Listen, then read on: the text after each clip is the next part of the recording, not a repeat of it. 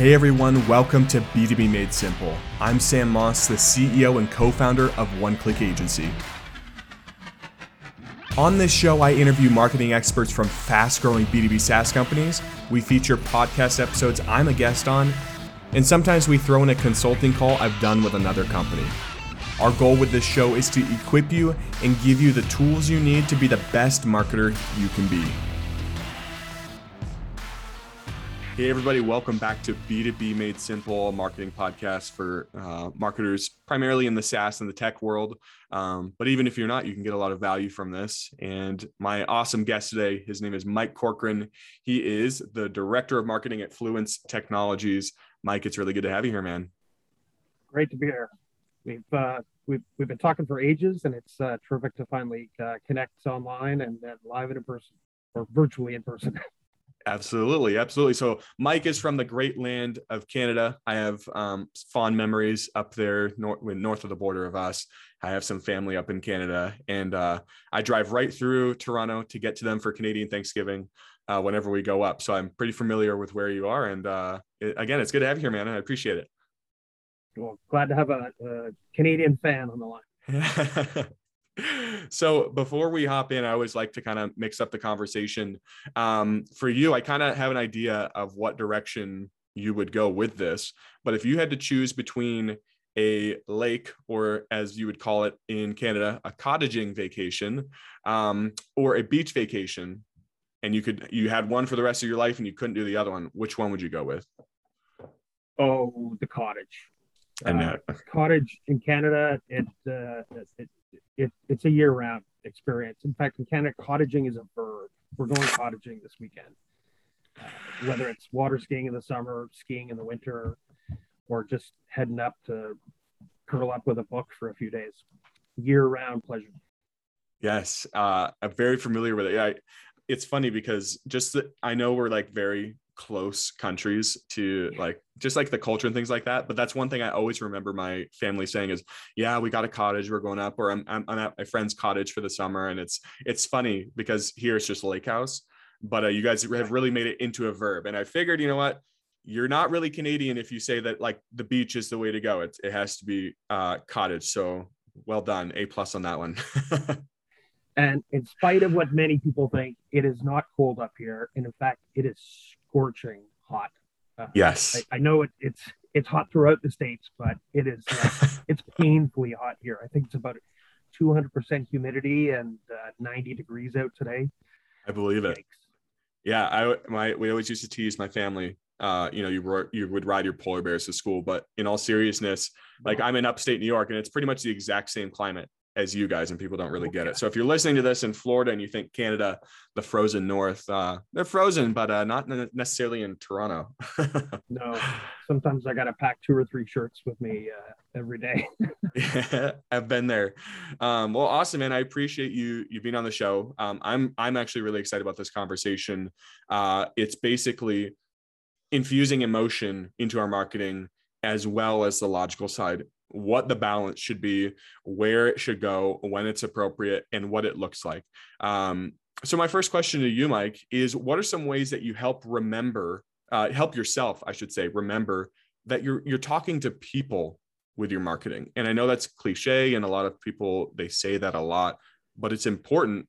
And how do you help yourself remember that? I, uh, I well, I, I, I think that's the, that's the key lesson. If I was to impart one piece of wisdom on, on fellow marketers, uh, and especially in B two B, is it's that, uh, yes, your market may be business. The, uh, uh, you may be sending invoices to uh, uh, the, the, the business, but uh, it's not the business making the purchasing decisions. Uh, it's people, and it's people that have emotions and aspirations and pain points, and uh, uh, arguably most importantly, biases as well.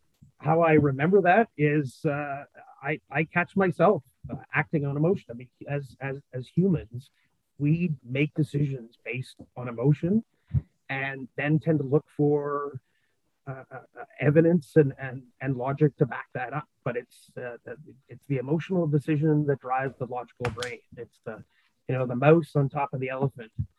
Uh, uh, in terms of that, the logical brain versus the emotional brain. Mm-hmm. And I'm reminded of that every day. Uh, seeing people with Nike shoes on, or uh, you know, anything branded, uh, iPads, uh, iPhones, you name it. Mm-hmm. You're not buying that because it's necessarily better technology or better running shoe. You're buying it for that logo on the back. Mm-hmm. So one of the ways that you remember is kind of assessing your own buying habits as a consumer and saying, well, I buy with emotion, even as a B two B, you're the director of marketing at a B two B SaaS company or, or tech company, and you buy with emotion, and you just kind of look inward, and that kind of helps you remember, okay, everyone else is a human as well, right? Yeah. Whether you're buying SaaS software or soft drinks. Um, so with buying being based on emotion and justified by logic, I think that's pretty out there, that that that phrase. Um, how does that affect your marketing style personally? So can you dive into that for us? Sure. Uh, I, I touched earlier on you know, people uh, by definition having feelings, aspirations, emotions, and things like that, but biases as well. And uh, we could have an entirely separate discussion about uh, uh, personal biases and, and, and the list of the most common. Uh, we, we could have a, a separate episode on why uh, I think every marketer should take a, a, at least a, a, several courses, if not a degree in, in uh, psychology.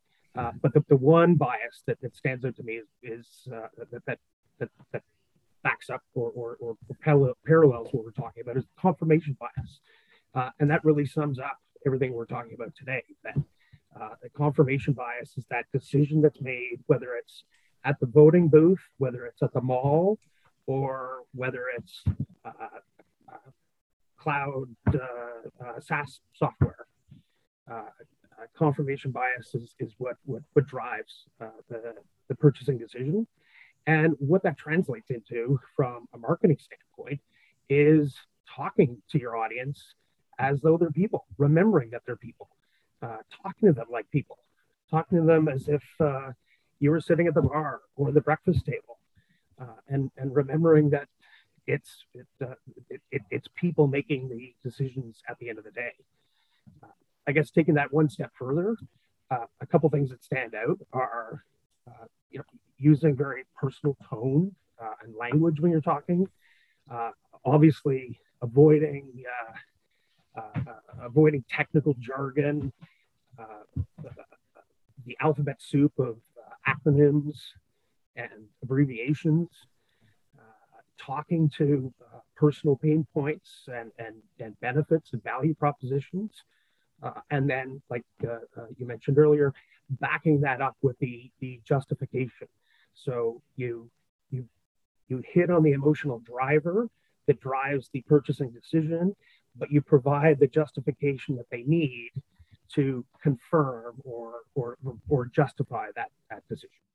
I was going to say, I, I love your point about the technical jargon, uh, jargon. There we go. Um, and I'm a big proponent of not using it really at all. And the reason being is because I think a lot of companies, they come into it and they they put this technical jargon on their website and they think it builds credibility, when really all it does is confuse. And the only caveat that I have is if you know your customer so well and that's the language that they're using. So for us, it could be like, oh, web dev. That's like a kind of slang industry term. And a lot of marketers understand that. So we can kind of throw it into conversation. But if we if they didn't, then we wouldn't use that because, you know, that would just be industry jargon. And I think that you need to avoid it at all costs, um, with the only caveat is like, again, you know your customer so well, and that's actually how they talk. That's the only exception that I would give really to that. I I totally uh, agree. And and all marketers, whether you're, you're digital, paid, uh, P R, or across the marketing spectrum, all marketers are communicators. And to communicate effectively, Uh, you need to speak the language of, of your customers, but uh, even customers, uh, uh, no matter what the industry, uh, tend to, to appreciate plain English and, mm-hmm. and, and not the not not the jargon, not the tech speak, not the buzzwords, uh, plain English. Um, and then the uh, I would say the other important factor there Uh, I would say authenticity, but I think that's been such an overused buzzword. I think that I think the better word would uh, would be just honesty. Like, don't don't try and, and cover up a, a, a, a sales pitch as educational content. Don't uh, uh, don't hold a webinar that promises to teach you five best practices in X, Y, and Z, uh, when in fact it's a really thinly veiled sales pitch for features A, B, and C for your product. Mm-hmm. That's not to say don't promote yourself, but be upfront about it. Mm-hmm. You know, case in point is we'll even have in some of our blog articles uh, where, where we talk about thought leadership and trends in the industry and uh, uh, drivers and priorities and things like that. There are obviously opportunities for us to tie this back to our product, but we'll, uh, uh, we'll sometimes uh, uh, make it aside and, and almost like a spoiler alert say, uh, shameless plug alert. We're, we're going to mm-hmm. talk for two paragraphs about how this talks about uh, uh, about how our product ties into mm-hmm. uh, this, this overall trend. But we're upfront about it, we're quick about it, and then we get right back to the point. Don't try and con your audience the same way you wouldn't do it face to face. Don't try and do it in a digital world either. You mentioned before that marketers know that their messaging needs to be clear, that their value prop needs to be clear, that they shouldn't use jargon, that they need to speak with emotion and not necessarily the logic. Marketers know that stuff. Like, this is nothing new. But why do they still mess it up and just overcomplicate it and overthink it? I see it all the time. And they actually know the fundamentals, yet they throw them at the window when game time starts, I guess should be the way to put it.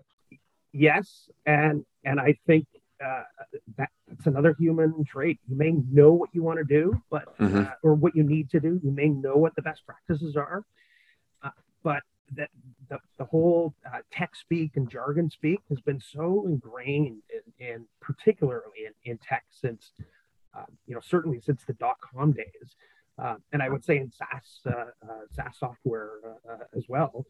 Habits are tough to break, even if you know they're bad. Mm-hmm.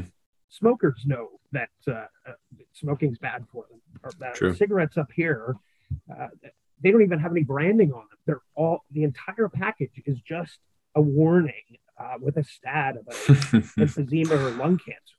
But is that in any way effective at curbing the smoking rate in Canada?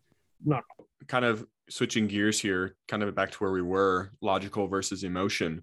What happens if we have an extremely logical buyer? So again, we know our customers, we know how they buy, and they're more intellectual. Do they still buy on emotion? Should we still lead with emotion in our marketing, or is there a different recipe here? They they may be logical, but they're they're still people at the end of the day, and people have the base basically the same uh, uh, uh, makeup and structure of their brain, from the basal ganglia to the prefrontal cortex. Oh my gosh, I'm doing the, doing the technical jargon, jargon here, or the medical jargon, but we're still humans at the end of the day. And just to, to uh, you know, put let, try that point home, uh, our, our software is for the Office of Finance, and, and not just the Office of Finance, but the accounting side of Office of Finance, of the Office of Finance. So uh, accountants, uh, accounting directors, controllers. I mean, these are very data-driven, Uh, very logical, uh, uh, logic-driven uh, people whose uh, aim uh, at, at the end, end of every day is to make sure the books balance out. Uh, like I, I, I'm hard-pressed to think of an industry that's more logical than accounting. Debits have mm-hmm. to equal credit. If it's a penny off, you got to go back mm-hmm. and, and and balance it out. And if that's not logic at its at its finest, uh, I don't know what is. But uh, this may be, I don't mean this as a shameless plug, but if you go to our website, we don't talk about automation features and, uh, you know, the typical SaaS offering that will automate process X so you can free up more time and resources to do Y. The first thing, and, and nor do we talk about accounting right off the bat. The first thing you see when you, uh, when you come to our site is, stop working late nights, uh, stop working late nights and, and uh, weekends. Stop spending, stop spending all your time copying and pasting numbers between mm-hmm. one spreadsheet and the next. Mm-hmm. You uh, you don't have to be doing this soul-sucking work. There's a there's a better way, And forget the efficiency gains, the governance, the control, the, the data accuracy. Yes, back that up, but but that's table stakes. Mm-hmm. uh, what how how we differentiate ourselves is how we make your life easier.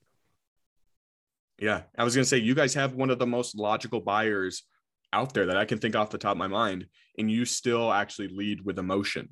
So it's not just something you're sitting here talking about on the podcast, like, oh, this is what companies should do, but this is something you've experienced, and you're probably more entrenched than most because of really the, the personality and the character traits of your buyer, right?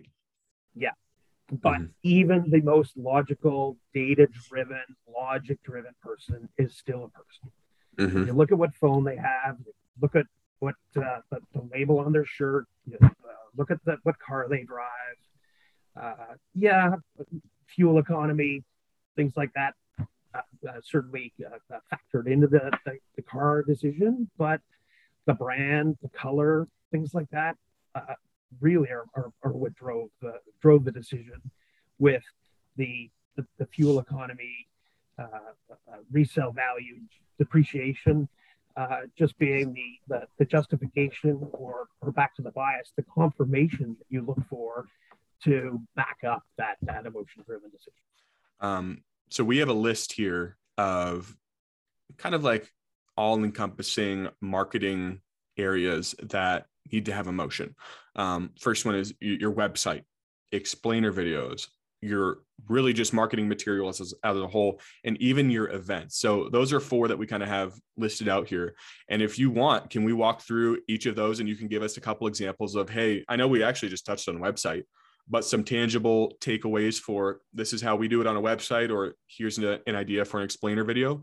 Um, so we kind of touched on the website, but are there any other areas that you found uh, are great ways to get that emotion and that emotional buy-in from your, your, your customers on the website?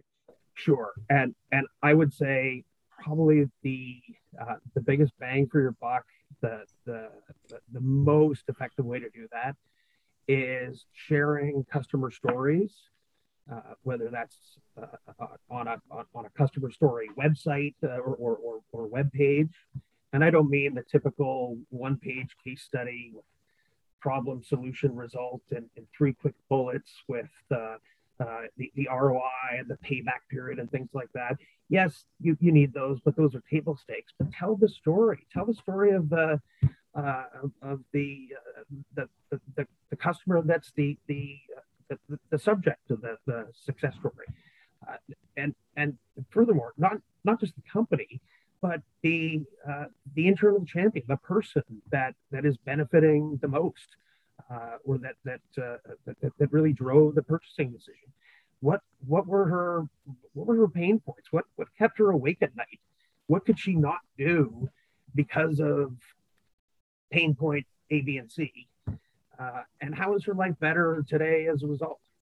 Tell the story. Sorry, and even better is if you can get the customers telling the story for you. Mm-hmm. Uh, so we, we actually just uh, purchased uh, a video uh, video authoring and, and publishing software called Vidyard, another great Canadian company. Uh, uh, terrific software, and it's uh, uh, allowed us to, to publish these really quick two-minute, no, not even two-minute, sixty, ninety-second clips of uh, uh, a number of our customers. Uh, again, talking about, uh, yes, R O I, but but talking about how their lives are easier and and, and the feelings that they, they, they felt, the emotions they felt uh, between the before and the after. Mm-hmm. Not just the payback period, the R O I, the time saving, and things like that. Do you have certain questions that you ask them to kind of get those questions or the answers out of them to, I mean, because they're not going to lead with feelings. They're probably, again, you have logical buyers are going to want to talk about statistics and numbers, but what are some of those questions that you pull the emotions out? Because that's a really good idea with those videos. Sure. And, and the, you know, the obvious question is, That, that's great about how your team is, is either performing better or uh, doing something with, with more accuracy or what have you. But how, how is your day easier uh, as a result? How is your job easier as a result? What can you do now uh, in your job you couldn't do before, and how really, how is your life even a little bit better because of a piece of software that you bought for account for your accounting? It, it sounds like a stretch, but it really isn't. Um, so moving on to explainer videos, I love, you know, what you just said about websites, the questions you can ask. I think that's really important.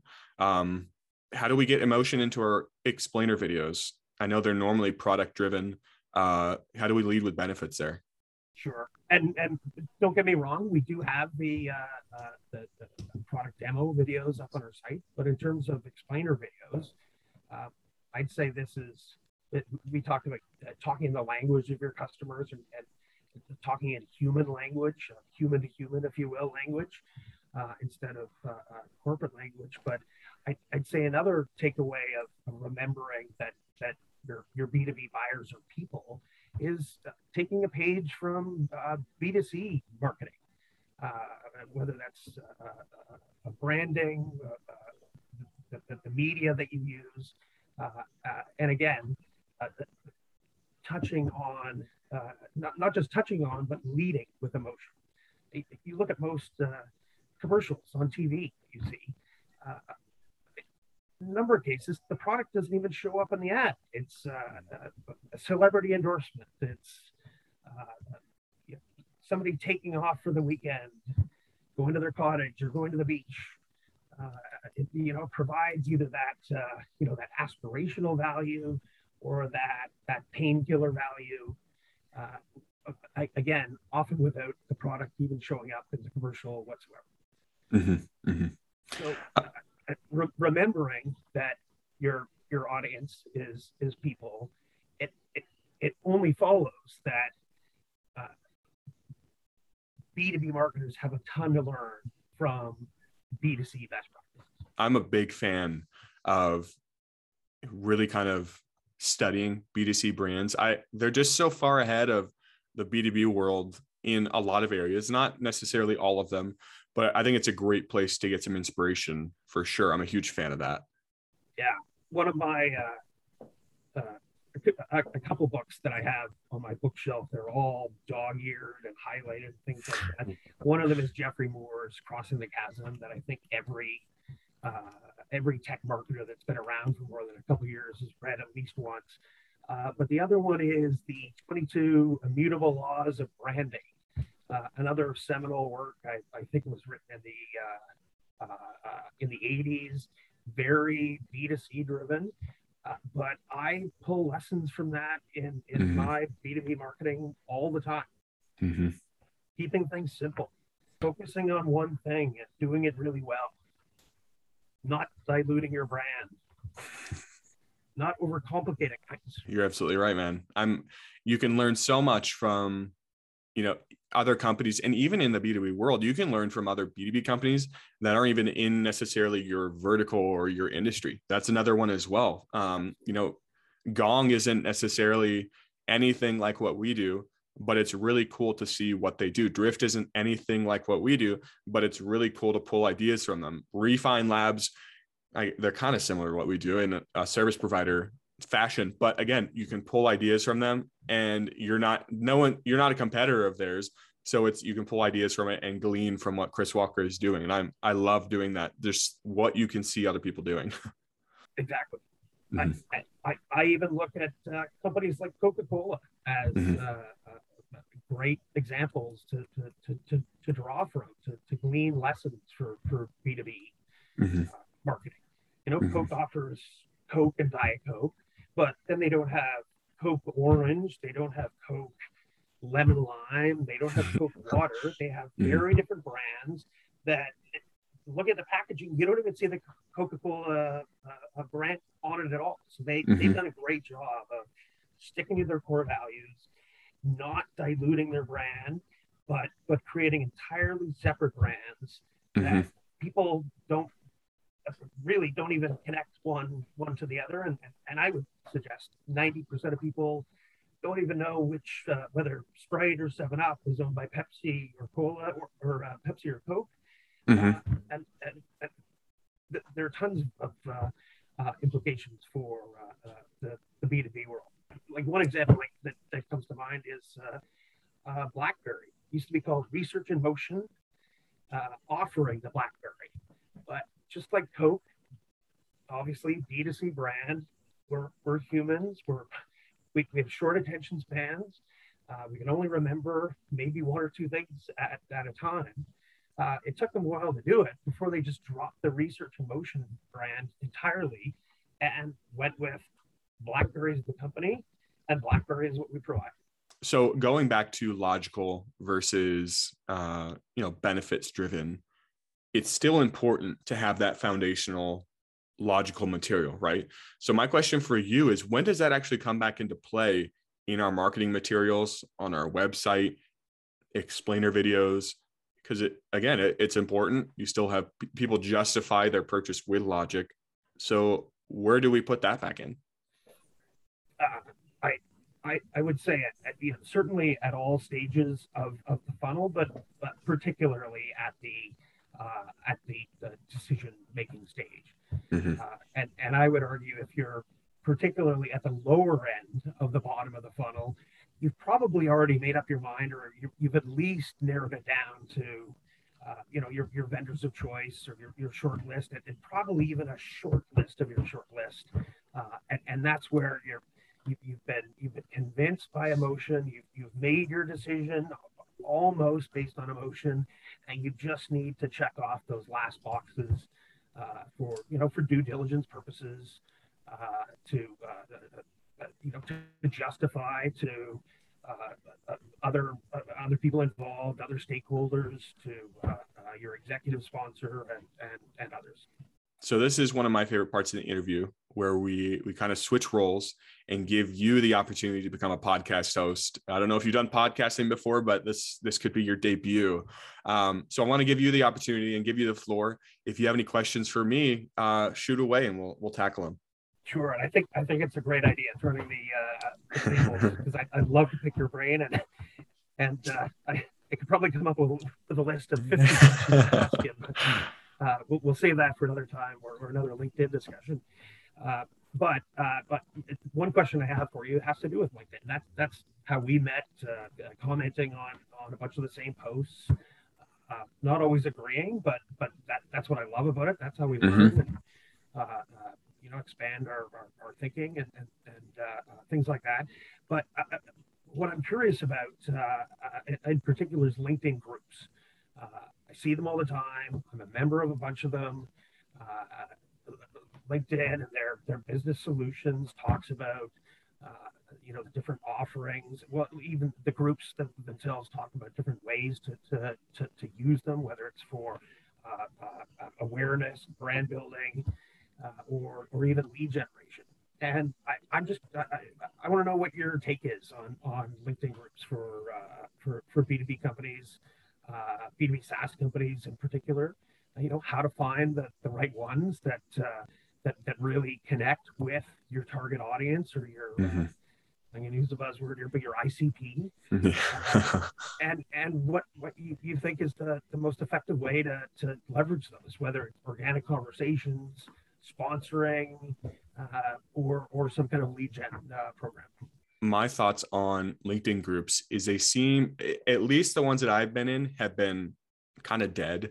Um, and I think that maybe it's just because it's not really a part of LinkedIn that's really matured yet. And I don't think it's actually prioritized by LinkedIn. So for example, I've been in a group with thousands of people and people actually post, but I never get the posts in my feed. And what that shows me is that LinkedIn doesn't prioritize it.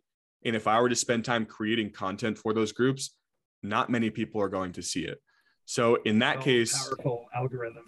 yeah, I, I know it comes back to that. Not saying that LinkedIn could prioritize it down the road, because if you look at what social media platforms do, they tend to copy each other. And right now you can go to Facebook and find a group for anything and everything, and people engage in them. And it's really what I see Facebook turning into. Now, with that being said, Instagram kind of started the story realm, and now everyone wants to do what Instagram is doing. So I would imagine that LinkedIn eventually sees what Facebook is doing with the groups, and they'll start to prioritize it a little bit more. So maybe get ahead of the game. I'm I'm not personally doing anything, but it's something to think about. And obviously, I'm I don't have a connection with LinkedIn to figure out what they have in mind. Um, but, you know, it doesn't hurt to be ahead of the game, but I wouldn't put too many resources in it for when they do prioritize it, because they might not. Yeah, no, I I, I would, would tend, to, tend to agree. I, I, I think in that our email exchanges, I was saying a, a bunch that I've been on, or just yeah, either it's crickets, just, not, just dead air, mm-hmm. or just an endless stream of uh, self-promotion and uh, yes. uh, invitations to webinars. Yet another webinar. Great. Mm-hmm. uh, yeah. Not not really a great forum for, for for engaging dialogue. All right. Well, that's uh, that's interesting. Uh, I, I, I, my next question has to uh, has to do with podcasts. Um, you're obviously uh, a big fan. Uh, we were talking before the show about uh, the, the the episode that I, I listened to uh, two or three weeks ago with you and Chris Walker, and how that was like, you know, listening to Woodward and Bernstein, uh, the Woodward and Bernstein of, of B two B podcast. Uh, so you're clearly you're clearly a, a big fan. You're clearly good at it. Uh, it you, you know that the, the best practices, but uh, obviously it wasn't always the case when you first started out. You were learning lessons, and uh, I, I imagine you you've had to learn a few lessons the hard way. Uh, and those I, I find are, are usually the lessons that are that, that stick with you the most. So mm-hmm. I'm curious what those, you know, what one, two, or three key lessons did you learn the hard way? Uh, things that you wish you you know now that you wish you knew then, but but you learned the hard way, and, and those lessons have stuck with them. You know, one of the first things that we've really continued to refine is just the process behind our podcast. And I'm not saying you need to over systematize everything. But uh, we have a workflow for when we reach out to a guest all the way to uh, continuing the relationship down the road. Um, every single point is detailed out. And I think that that is something that's constantly refined, but it's a core part of our business is building these relationships and creating content for our ideal buyers. So we take it, uh, we, we make it a priority, and we really do create systems around it. I think that that has really helped us refine what we do and kind of keep everything running smooth. Um, the next thing that uh, I think a lot of podcasters kind of make the mistake of is getting an, a big name on your podcast will kind of give you this huge boost of credit. Well, it'll give you a boost of credibility, but it won't really give you much of an audience boost because, for example, let's say we have Chris Walker on the podcast. People will see Chris Walker, they'll come and listen to his podcast episode because they're a fan of Chris's brand. And then a lot of times they'll drop off and won't come back, right? Now, the reason we had Chris on the show is because he adds a ton of credibility and a ton of value for our ideal buyers. So it was more of a fit. Now, if we had Gary Vaynerchuk on the podcast, it would probably be listened to just about as much as our other podcast episodes. And I've actually, I know someone who had Gary V on their show, and they're like, look, it wasn't even our most listened to podcast. People just come and listen to Gary V because they're his brand, and then they're gone. Um, and I think that that's something you need to watch out for early on, is like big names don't necessarily mean big audience for you. And a lot of times they're not even going to promote the podcast afterwards because they've been on four other ones that same day. You want someone like Mike Corcoran, who's who has awesome value, who's excited to be on the show, um, who a director of marketing. I don't know how many podcasts you've been on, but a lot of times this is exciting, and you're excited to share your viewpoints and for people to see it. So that's what I'm looking for. And I think that if you can get the micro influencers, people that are active on social media, that are uh, you know a, a subject matter expert, those are the people that are really valuable for a show. And if you can realize that early on, then you're going to set yourself up for success. Quick follow-up question. Uh, what do you look for in those micro influencers, and, and how do you find them? I, I have a feeling I know the answer, but uh, mm-hmm. I'm uh, curious. So we look for um, directors and V Ps of marketing at B two B tech companies, primarily because they have um, Uh, quite a bit of knowledge in the marketing realm of our ideal buyers. So we we sell to the B two B world websites, right? Yeah. And therefore we want to create content, credible content for our buyers. So you, Mike, are credible content. You're a director. You have a lot of experience in the industry. Now, if we were to bring on like uh, a marketing manager, they probably have some great things to say, but it's not going to create a lot of pull and credibility for someone to listen to the podcast. So that's our strategy behind it. And how I find our guests, um, I do the prospecting. I actually do it right on LinkedIn. Um, we get guests from the United States and Canada uh, that are directors and V Ps of marketing. I just go searching through, and if they work at a SaaS or a tech company, um, we kind of get a feel for the size of the company and how active the guest is on LinkedIn, if this is something they would find of value. And then I simply send them a note. You got the note. It was, hey, uh, we're doing a B two B podcast. Is this something you'd be interested in joining? And we leave it at that. And if someone's interested, then we send them more information and kind of work on the onboarding process. But it's really simple. And I think that's, you probably can attest to that. Yes. One last quick follow-up on, on that one. Uh, what what are one or two of your favorite podcasts to listen to? Oh, man. It, my favorite is uh, State of, State of Demand Gen, Chris Walker, Refine Labs. Um, Full Transparency, that's the only podcast I've listened to in probably the last three to five months. And the reason being is I'm actually still trying to immerse myself in the B two B marketing world, just like I'm having this podcast. I'm learning every single day. And that's a great way to do it, to learn even more how our customers talk and what's important to them. Um, so that's why I immerse myself in that. And that's the one that they kill it, man. It's really good content. And that's why we had Chris on the show. All right. My last question, and this, well, it sort of goes back to LinkedIn, because I think I see a post or a, a comment, a discussion thread on this every day on LinkedIn. The great gate debate, mm-hmm. to gate or not to uh, to gate. Uh, I think you and I are on the uh, on the same page about uh, uh, not gating, uh, uh, sharing content early and often. Uh, you know, reducing the friction between mm-hmm. customers, your your future customers, and the information they want. Uh, and I, I, I think you do a great job of that. Not just uh, product demos uh, uh, and, and and clear uh, value propositions and articulating the, the value of the services, uh, but even pricing information, uh, I think is great. But another school of thought that I think is is, is valid um, is that if if buyers out there are serious about uh, looking for your product, your service, uh, they won't hesitate to, to fill out a form to get mm-hmm. the information that they need.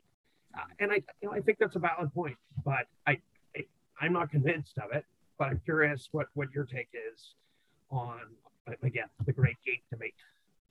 Yeah, uh, I think we're pretty aligned on this, but when it comes to gates, I ungate all of content. Um, our pricing is ungated. And as a service provider, all of our pricing is custom, yet we still find a way to put it on the website. Um, and a great way to do that is we just say, hey, starting at X, this is right. typically where we see it. And I debated that for the longest time, putting pricing up. And I now I'm just like a huge fan of it because it qualifies people ahead of time, right? So that's not gated. Now, people might say our website form on our web on our site to book a meeting is a gate, but there's no way around that. So it's kind of like, yeah, when they're ready to reach out, they'll reach out. But I am one hundred percent ungate as much content as possible. Um, I mean, before, like I said, it, it was, they had to reach out for pricing, but I think that that should be something that you show. I don't care if our competitors see it. If someone is coming to us and they're shopping price, then we're not going to be the right fit anyway, because we're expensive, right? There are other reasons, other values that we provide. And if price is the issue, then you're going to find someone cheaper. So at that point, I don't even really care. And that's how I look at it. Yeah. And I, I, I think you hit an interesting point, which is, is one of the big objections I, I, I hear from uh, on, on LinkedIn and, and friends and, and colleagues to ungating is the, the competition, the, uh, you know, the F U D, the information, the competitive intel that your, your competitors are going to get uh, mm-hmm. on you by making product demos available, making pricing available. But uh, I, I think you'll agree, it doesn't take uh, a, a rocket science or, uh, you know, Sherlock Holmes for a uh, competitor to find that information out there one way or another. If they're going to find, if they want to yeah. find it, mm-hmm. there's a way to find it. Mm-hmm. Even in the SaaS world. Yeah, even in the SaaS world, you're going to go to G two, Capterra, and you're going to find the reviews. You're going to find people that use the product. You can ask them the pricing. Um, it's going to get found out. So why not just give it to people and eliminate the friction before they jump off the boat and go find someone else anyway? Uh, yeah, we're, I think we're definitely aligned on that. Well, this has been really fun. I uh, appreciate you turning the tables. This is a, a, a great way to shake it up. Yeah, man, you did a good job. It's, it sounds like it's time for you to go do your own podcast and, and be a podcast host, because you do a good, you would do a great job. I might just do that. That's awesome, man. Good for you, Mike. Um, so before we go, we're going to wrap up here. I want to hear about uh, Fluence Technologies. I know we touched on it a bit, but give us like your thirty second rundown, your elevator pitch. What is it you guys and do, and who do you do it for? Sure. So Fluence provides uh, financial consolidation software uh, for and pr uh, primarily the accounting side of the Office of Finance. Uh, and we focus entirely on the, uh, the mid-market, uh, an area that uh, not just in finance, but B two B software in general uh, has, has been pretty ignored for a, a long time. There's a ton of greenfield opportunity there uh, to, to meet those, those unmet needs. So uh, again, financial consolidation and closed software for mid-market companies. Awesome, Mike. Well, thank you so much for joining me here on the podcast. This has been Uh, really fun. Glad we finally were able to connect here, and uh, get up to a cottage there soon. Don't let the rest of the summer get away from you. I hope you get some cottaging in, uh, you know, more uh, by the end of the year. You can bet on it, eh? Yeah, eh? Awesome, man. Well, thanks so much, Mike. Uh, we'll talk soon.